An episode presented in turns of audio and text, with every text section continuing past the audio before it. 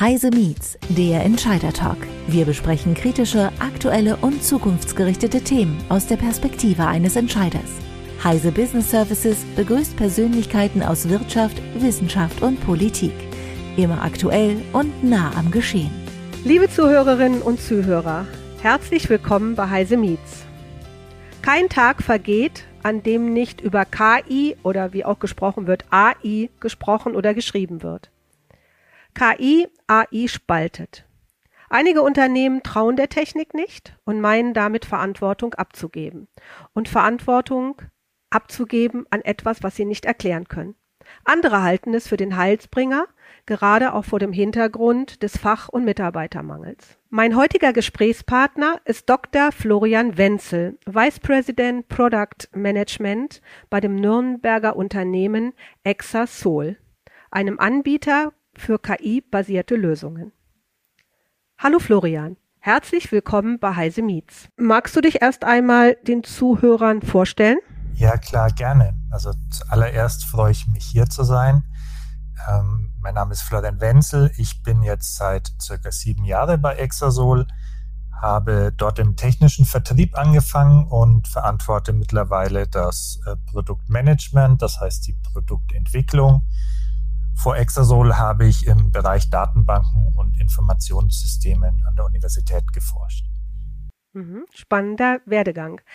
Vielleicht auch noch ein paar Worte zu eurem Unternehmen Exasol. Äh, was macht ihr genau? Ja klar, gerne, danke. Also Exasol ist, äh, wie schon genannt wurde, ähm, ein deutsches Unternehmen mit Sitz in Nürnberg und ich würde sagen, es ist ein Hidden oder Not So Hidden Champion im Bereich analytische Datenbanksysteme. Das heißt, in der schnellen Analyse von großen Datenmengen. Und daraus leiten sich jetzt natürlich weitere Geschäftsfelder im Bereich KI ab. Und das ist natürlich gerade heute dann auch unser Fokus, wie diese großen Datenmengen dann auch in der KI effizient äh, genutzt werden. Mhm. Florian, du sagst es gerade, unser heutiges Thema ist KI. Ich lasse das AI jetzt mal weg, weil das äh, verwirrt, glaube ich. ich glaube, jeder weiß, dass es um künstliche Intelligenz geht, um die Erweiterung der Digitalisierung ähm, mit künstlicher Intelligenz. Ähm, meine Frage, wie weit liegen Anspruch und Realität im Umfeld von KI auseinander? Oder anders gefragt, wie bereit sind heute deutsche Unternehmen, sich mit KI zu beschäftigen? Ja, das ist eine gute Frage. Also ich würde sagen, der Anspruch ist groß und die Realität oft ernüchternd. Also das Gute ist, es sind Budgets für KI-Projekte vorhanden, aber leider gibt es keine klaren Vorgaben, was erreicht werden soll. Das heißt, es fehlt an den Zielsetzungen und an den KPIs. Das heißt, man muss unterscheiden auch, gibt es Unternehmen, die sich eigene Teams leisten können, also eigene KI-Expertise aufzubauen? Oder bin ich eher bei einem KMU und brauche fertige End-zu-End-Lösungen, ähm, die einfach auf den ersten Wurf sitzen müssen? Und wo es dann oft schon daran hapert, ist dann einen Schritt vorher wo kriege ich überhaupt die Daten her und welche Qualität haben denn die Daten, um dann KI-Lösungen darauf letztendlich auch aufzusetzen. Also wenn ich das jetzt so nochmal zusammenfasse, äh, waren das ja eben drei Punkte, die du gesagt hast, die im Moment da das Problem sind. Auf der einen Seite, es fehlt die Strategie oftmals. Auf der anderen Seite ist nicht klar, ob die Daten äh, ausreichend sind und äh, KI-basiert arbeiten können oder ausreichend für die KI sind. Und das dritte ist, sagtest du, es fehlt die Manpower und teilweise auch das Geld. Fangen wir mal bei den Daten an. Also KI basiert auf Daten. Ich glaube, das äh, müsste jetzt jeder auch irgendwie draußen im Markt verstanden haben. Wie bewertest du dann überhaupt den aktuellen Stand äh, einer Datenstrategie im Unternehmen? Ich meine, wir sind noch nicht bei KI. Wir sind jetzt erstmal bei der Datenstrategie eines Unternehmens. Äh, wie ist da der Reifegrad in Deutschland? Sind, sind die Daten äh, dann überhaupt brauchbar? Frage ich so rum. Genau, das ist ein, ist ein guter Punkt und das ist auch eigentlich einer der ersten Schritte, die wir in der Analyse zusammen mit Kunden machen. Das ist eben der Reifegrad der, des analytischen Journeys oder der Datenhaltung allgemein. Und ähm, da sehen wir ein großes Spektrum von einer eher, würde ich sagen, chaotischen Datenhaltung, die ein reines Kostencenter ist, das heißt eher Kosten verursacht, ähm, aber keine Mehrwerte generiert bis hin dann wirklich zu einer datengetriebenen Organisation, die die Daten auch demokratisiert und im, im Self-Service äh, ja für alle Geschäftsbereiche verfügbar macht. Und das bringt dann auch tatsächlich wirklich Wettbewerbsvorteil für ein Unternehmen. Und oft sehe ich das persönlich, wenn wir mit Kunden sprechen, dass das sogar von Fachabteilung zu Fachabteilung schwankt. Also der Reifegrad ist, ist keineswegs ähm, homogen innerhalb einer Firma, sondern tatsächlich sehr, sehr schwankend und kann in der Finanzbuchhaltung ganz anders sein wie im Vertrieb zum Beispiel. Und für mich sind dann die Konsequenzen auch für die KI klar. Wenn ich schon in meinen täglichen Geschäftsprozessen keinen Mehrwert aus den Daten generieren kann, dann wird es natürlich auch schwer, aus äh, KI-Anwendungen dann einen Mehrwert zu generieren. Und in dem Spannungsfeld, denke ich, macht KI wirklich nur Sinn dann, wenn ich es einsetze, um meine internen Daten besser zu verstehen oder zu strukturieren, wenn ich eben noch nicht so weit bin, dass ich tatsächlich damit äh, ja, Mehrwerte generieren kann.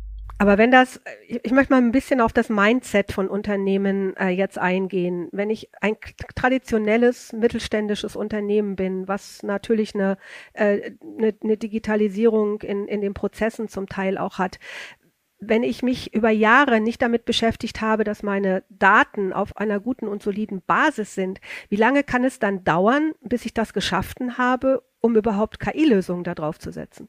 Äh, dieses, dieses Mindset, das verstehe ich noch nicht ganz. Ja, ja, klar. Ähm, das ist eine gute Frage.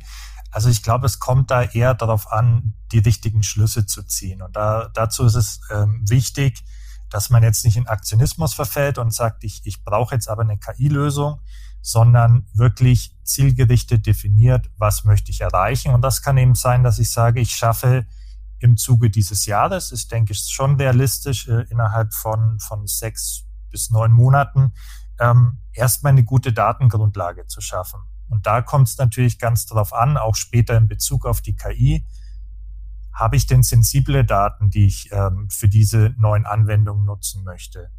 Ähm, kann ich denn generell Cloud-Dienste nutzen, zum Beispiel, die mir gewisse Entwicklungen vereinfachen? Ähm, oder muss ich in meinem Rechenzentrum bleiben, weil die Daten eben sehr reguliert und, und ähm, sensitiv sind?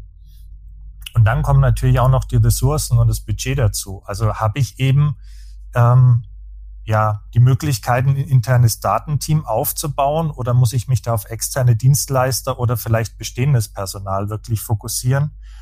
Und brauche ich vielleicht externes Know-how, um überhaupt diese Transformation im Unternehmen hinzukriegen? Und da denke ich, ist schon ein großes Spannungsfeld, dass KMUs eben mit, mit wenig Budgets in kurzer Zeit jetzt viel leisten müssen, um den Anschluss nicht zu verlieren. Und ähm, ja, das ist spannend. Nochmal die Frage, wenn wir jetzt über KMUs sprechen, was ist denn der Auslöser? Ihr seid ja mit vielen Unternehmen im Gespräch. Was ist denn der Auslöser bei einem äh, mittelständischen Unternehmen zu sagen, jetzt muss ich eine KI-Lösung für diese oder jenen Prozess oder für die oder die äh, Arbeit einsetzen. Ich denke da zum Beispiel auch zum Beispiel an Bots, was ja auch eine KI-Lösung ist. Wann, wann fängt der an, darüber nachzudenken? Was passiert dann im Unternehmen? Also ich glaube, momentan ist es einfach ein, ein, großer Trend, so wie es die Cloud vor Jahren war und Big Data die Jahre davor. ist Es jetzt KI, das heißt, es wird erstmal die ja, Awareness geschaffen, dass man da was tun sollte, um nicht abgehängt zu werden. Zum anderen hat man natürlich auch viele interne Dienstleister, die jetzt mit KI-Erweiterung ihrer bekannten Produkte ähm, auf den Markt kommen. Braucht sich jetzt nur zum Beispiel mal die, die ganze Microsoft-Welt anschauen und dann gibt es da dann eben automatisch auch den Chatbot mitgeliefert oder BI-Tools etc. Das heißt, das Angebot ist erstmal da und ähm, ich würde sagen, ja, auch der Drang, ähm, was mit KI tun zu wollen. Ja, von daher kommt da erstmal der Anreiz und dann geht es aber wirklich darum, was davon kann ich denn auch tatsächlich umsetzen. Also das heißt, der Druck kommt von außen. Der Druck kommt von meinen heutigen Anbietern, die ich sowieso schon im Haus habe. Du hast gerade Microsoft genannt. Und der Druck kommt einfach auch aus, ja, aus den Gesprächen und aus dem Wettbewerb und aus allem heraus, dass ich mich bewegen muss und diesem Trend äh, jetzt auch folgen muss. So habe ich es zumindest verstanden. Genau, so würde ich das sagen. Ja, also natürlich auch dem Innovationsdruck ähm, auf dem Markt ähm, mit wenig Ressourcen trotzdem innovative Ergebnisse zu liefern. Also ich kann es mir eben nicht leisten, jetzt dieses Jahr noch zu experimentieren als KMU, sondern ich, ich muss eigentlich auf, auf in kurzer Zeit jetzt schauen, kann ich diesen Trend nutzen oder muss ich den Trend an mir vorbeiziehen lassen? Was empfiehlst du denn einem Unternehmen? Ist es besser, nach äh, Try Fast oder Fail Fast Prinzip zu agieren?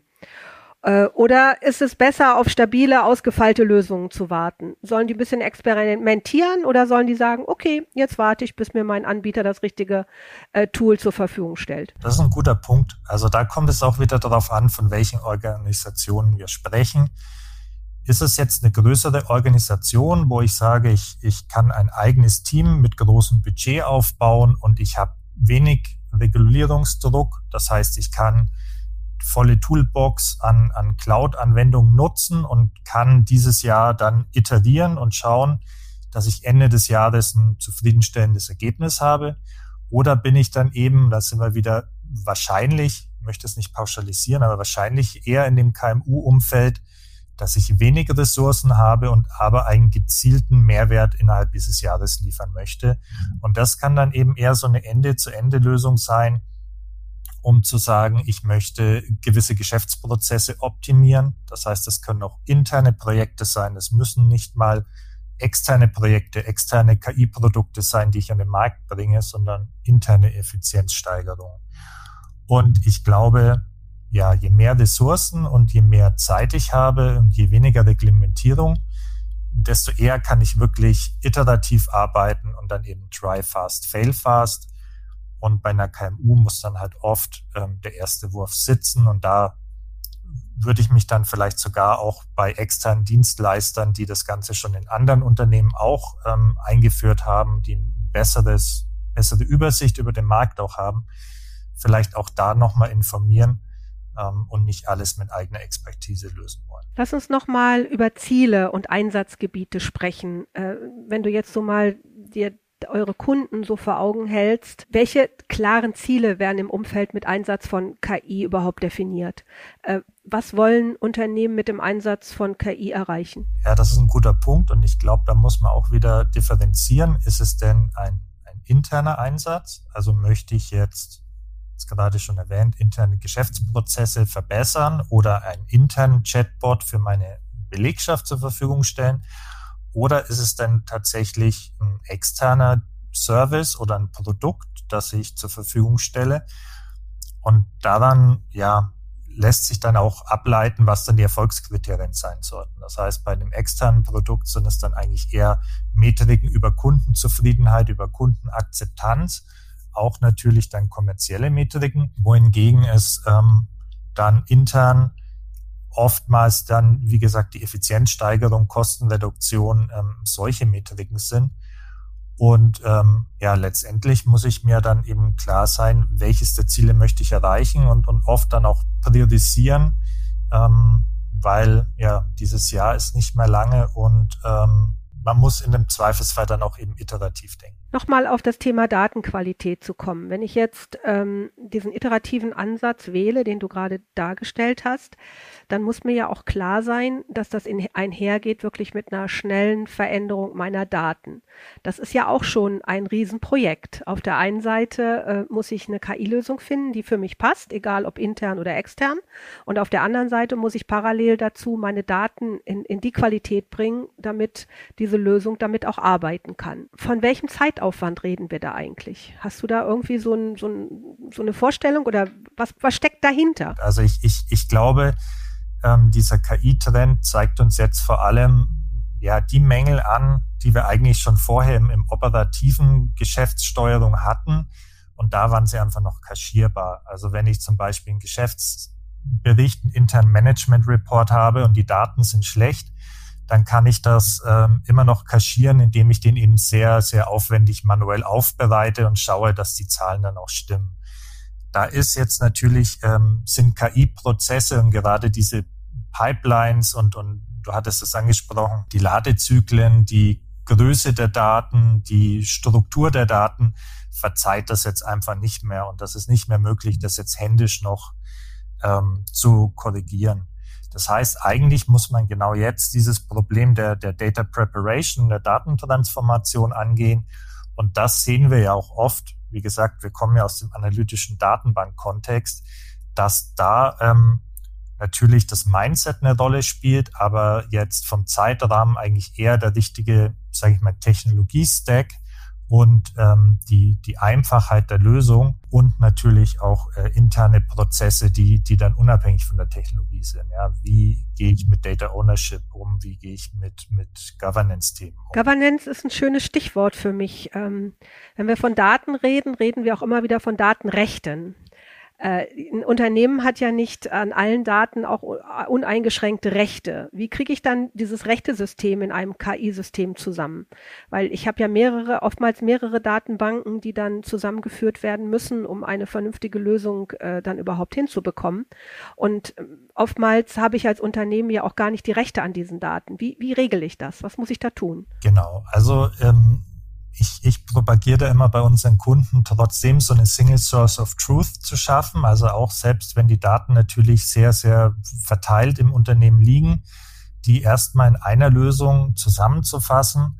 Ähm, das ist ja dann auch unser Kerngeschäft. Das hat jetzt erstmal auch noch nichts mit KI zu tun, aber darauf aufbauen kann ich dann eben diese KI-Anwendungen ähm, auch effizient äh, implementieren, indem ich hier schon schaue, dass ich zum einen ähm, GDPR und, und andere Regularien schon abgedeckt habe, dass ich die Zugriffsrechte in dieser zentralen ähm, Dateninfrastruktur dann auch schon setze und nicht auf Anwendungsebene erst und ähm, dass ich so schon mal, sage ich mal, die Grundvoraussetzungen schaffe, um dann meine KI-Anwendung auch zu betreiben. Ich meine, wir haben jetzt bei KI dann, ähm, je nachdem, ob wir jetzt, sage ich mal, in die eher klassische Data Science Richtung gehen, wo es dann um Predictive Maintenance geht, wo wir Kunden haben, die solche Sachen einsetzen. Das sage ich jetzt eher weniger kritisch. Ähm, oder ob wir dann in diese Large Language Models Chatbots gehen, wo dann ja auch noch andere Themen wie Urheberrecht eine Rolle spielen. Ja, das haben wir jetzt noch gar nicht berücksichtigt. Aber ähm, ich glaube, den meisten Unternehmen ist erstmal wichtig, dass ihre kritischen Firmendaten ähm, geschützt sind und nicht irgendwie an ja, Drittanbieter nach außen gehen. Ja, das, da ist ja auch eine große Gefahr, auch äh, fürs Unternehmen wie aber auch äh, für die für die Datenhaltung. Hast du vielleicht mal so ein Best Practice Beispiel? Jetzt haben wir ja sehr theoretisch geredet, äh, wie das ein Kunde von euch, muss ja keinen Namen nennen, mal mal wirklich umsetzt. Wie läuft das in der Praxis? Ja, wie läuft das in der Praxis? Also ähm, zum einen ja, fangen wir erstmal mit der ganz normalen Datenhaltung, Beladung an. Da geht es darum, natürlich verschiedenste Systeme anzuzapfen in möglichst in Echtzeit ähm, um die Daten dann in, in diese konsolidierte Schicht, die wir bereitstellen, ähm, zur Verfügung zu stellen. Ich denke da an ähm, einen unserer Kunden, der damit hauptsächlich Predictive Maintenance macht, also eher diese klassischen KI-Anwendungen. Ja, das heißt, da kommen Daten aus, ähm, in dem Fall sind es Autowaschanlagen mit ähm, Kundendaten, mit ähm, CRM-Daten und so weiter zusammen. Das muss natürlich möglichst in ja, Business Realtime, würde ich sagen, konsolidiert werden und dann kann man daraus dann auch effizient Personalisierungen, ähm, Wareneinsatz ähm, und sonstige Vorhersagen treffen. Das heißt, das wäre jetzt erstmal so ein, so ein grober Use Case. Das heißt, Best Practice wäre so eine Single Source of Truth, wo ich alle meine Daten miteinander verbinde und dann ganz klar definieren, auch welche Anwendungen auf welche Daten zugreifen können. Also wenn ich Predictive Maintenance mache, dann möchte ich nicht, dass da Kundendaten mit involviert sind. Da reicht das, wenn meine ja, Standorte, Standortdaten drin sind. Und ähm, dann kommt es eben auch ganz, ganz stark darauf an, okay, welche dieser Use Cases kann ich jetzt zum Beispiel über externe Anwendungen, also wenn ich mir ChatGPT, OpenAI vorstelle, das kann ich ja durchaus auch, ähm, sage ich jetzt mal, über eine Schnittstelle aus dem Internet äh, aufrufen. Dann muss aber auch klar sein, welche Daten fließen denn da jetzt Richtung OpenAI und äh, kann ich mir das leisten oder möchte ich nicht lieber eine Nummer kleiner machen und dafür eine Vorhersage auf meinen Firmendaten treffen, die dann ja in dieser Single Source of Truth, also in diesem Datensystem auch berechnet wird und nicht äh, extern bezogen. Also eine Menge, eine Menge Arbeit. Ähm, jetzt hast du so ein, so ein, so ein Best-Practice-Beispiel gebracht, was man tun müsste. Aber wenn ich jetzt so ein kleines Unternehmen sehe, ähm, womit sollten die anfangen? Du hast jetzt eben ein paar Dinge wie Chat, äh, GPTs und Bots und so weiter genannt. Was empfiehlst du einem kleineren oder mittleren Unternehmen, womit sie sich an das Thema KI erstmal ranrobben sollen? Wo, wo, was, sie sollen ja nicht gleich das ganz Große machen, sondern womit sollen sie anfangen zu üben? Genau, womit sollen sie anfangen zu üben? Also ich glaube, zum einen, wie gesagt, Hausaufgaben bei der Datenkonsolidierung sind nie verkehrt, weil es nicht nur für KI etwas bringt, sondern auch einfach für, für alle internen Geschäftsprozesse. Das ist Nummer eins. Im besten Fall ähm, macht man eine Analyse und sagt, man ist da schon sehr weit und kann Haken dahinter setzen. Wenn es um KI geht, dann würde ich jetzt eben nicht dieses Baukastenprinzip anfangen und sagen, okay, wir haben äh, hier ein Chatbot und hier haben wir äh, diese Anwendung und jene Anwendung, was können wir jetzt damit anstellen, sondern ich würde klar businessgetrieben schauen, welche Ende-zu-Ende-Lösung bringt uns den meisten Mehrwert. Also ist das eine interne Anwendung, um ähm, jetzt ja gewisse Produktions ähm, ja, zu, zu verbessern oder ist es eine externe Anwendung, in dem ich dann tatsächlich vielleicht ähm, einem Endkunden ein Chatbot in meiner Dokumentation zur Verfügung stelle. Ja, also da ist das Spektrum dann weit, aber ähm, man sollte eben diesen Handlungsspielraum oder äh, Lösungsraum so, so schnell wie möglich eingrenzen und sagen, okay, wenn ich jetzt genau eine Anwendung ähm, implementieren kann, was ist da der größte Mehrwert, den wir dieses Jahr erreichen? Nun braucht so ein Unternehmen aber auch ausgebildete Mitarbeiter wo, wo kann man seine eigenen Mitarbeiter, die ja sich mit in der Vergangenheit mit den KI-Themen überhaupt noch nicht auseinandergesetzt haben, wo können die das entsprechende Know-how herholen? Wo, wo schicke ich die hin oder macht ihr das oder wie auch immer? Und äh, oder wo kriege ich auch, kriege ich Hilfen oder bei finanziellen Ressourcen? Gibt es da irgendwelche Töpfe, wo man sagen kann, okay, da kann ein Unternehmen drauf zugreifen, weil eben das Thema KI gefördert ist oder wir stärker äh, in KI investieren, von welcher Seite auch immer? Gibt es da Möglichkeiten? Hast du da ein paar Tipps? Ähm, ja, also ich meine, im Bereich Ressourcen ähm, sind, haben wir ja schon gemerkt, natürlich gibt es sehr, sehr spezielle KI-Themen, aber manche Themen sind dann ähm, vielleicht Data Pipeline-Themen, ähm, Infrastrukturthemen wo ich jetzt ähm, mein bestehendes Personal eher nochmal schulen kann und zu sagen, okay, jetzt gibt es eben neue Herausforderungen an bekannte Themen, ähm, aber kann vorhandene Mitarbeitende da eben schon gut einbinden. Ich, ich denke, gerade wenn es dann um Ende-zu-Ende-Lösung geht, haben wir eigentlich eine gute Erfahrung gemacht, da wirklich sich dann externes Know-how ins, ins Haus zu holen, ähm, im Sinne von, äh, vielleicht gibt es schon bestehende Consulting-Dienstleister, die ich im Hause habe, die natürlich auch jetzt natürlich massiv KI-Know-how aufbauen, aber das effizienter machen können, weil sie natürlich auch bei anderen Unternehmen im Haus sind und so, somit ähm, es für die ja lukrativer ist, eine Ressource aufzubauen, als die jetzt selber in-house aufzubauen. Und ähm, ja, oft haben dann auch diese Dienstleister dann schon Ende-zu-Ende-Lösungen, prototypisch implementiert und man fängt dann eben nicht auf der grünen Wiese mit dem Baukasten an. Und auch da ist es jetzt was, wir sind primär ein Technologieanbieter. Wir, wir liefern all das, was es braucht, ja, um diesen, auch gerade als KMU, diese, diese KI-Anwendungen vorwärts zu treiben. Aber für das Spezial-Know-how würden wir genauso unsere Consulting-Partner empfehlen, die dann wirklich wissen, in, in klassischen Branchen, in denen wir unterwegs sind, wie ja, Finanz und Versicherung oder Healthcare oder Retail, da sind die Anforderungen so, so speziell. Da ähm, ist es dann gut, einen Partner zu haben, der in dem Feld auch jahrelang unterwegs ist. Und ich denke, mit der KI-Förderung, klar, da gibt es Töpfe, das wird jetzt durch, ähm, denke ich, auch KI jetzt erstmal mit diesem KI-Act oder AI-Act, den wir jetzt haben, geht es ja auch erstmal los, dass wir definieren, wie schaut Regulatorik aus um die KI. Ähm, ich denke auch, dass man im Zuge dieser ganzen Diskussionen dann auch sicher im Bereich, wie können wir Unternehmen unterstützen, um, um diesen regulatorischen Hürden oder ja, Last auch, auch zu lindern, dass es da auch nochmal Fördertöpfe. Da habe ich heute Morgen gelesen, dass einige andere Länder in Europa da schon ein bisschen weiter sind als wir. Österreich hat zum Beispiel gerade letzte Woche entschieden, ein AI-Service Center für Unternehmen und Bürger aufzubauen, was an der Regulierungsstelle der, der Telekommunikation angeschlossen ist. Und solche Center gibt es in Spanien und Niederlanden schon seit dem letzten Jahr. Vielleicht haben wir ja Glück, dass sowas in Deutschland auch irgendwann mal aufgebaut wird, wo Unternehmen sich dann auch hinwenden können, wenn sie genau solche Fragen haben. Ich glaube, äh, das ist auch ganz wichtig bei, bei so einem Thema. Florian, zum Ende eines Podcasts frage ich gern nach Tipps und Tricks oder nach Empfehlungen, um erfolgreich in KI-Projekten zu sein und ähm, auch die Management-Erwartungen zu erfüllen, die man natürlich auch an so eine neue Technologie hat.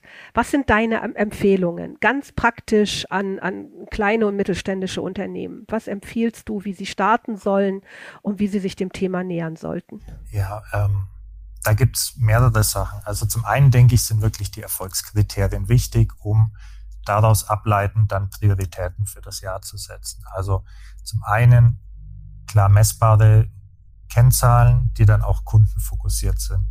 Ähm, das nächste ist dann, dass die Timeline ein wichtiger Faktor ist. Also ich glaube, gerade bei KI ist es jetzt so ein Thema, wo man dieses Jahr auf jeden Fall anfangen sollte, seine Hausaufgaben zu machen, wenn man sie nicht schon gemacht hat, ähm, sich damit beschäftigen sollte. Und ja, letztendlich ist es dann halt auch die Frage, habe ich die richtigen Ressourcen, habe ich den richtigen Reifegrad oder muss ich eben, wie ich es gerade schon erwähnte, an der Datengrundlage was machen?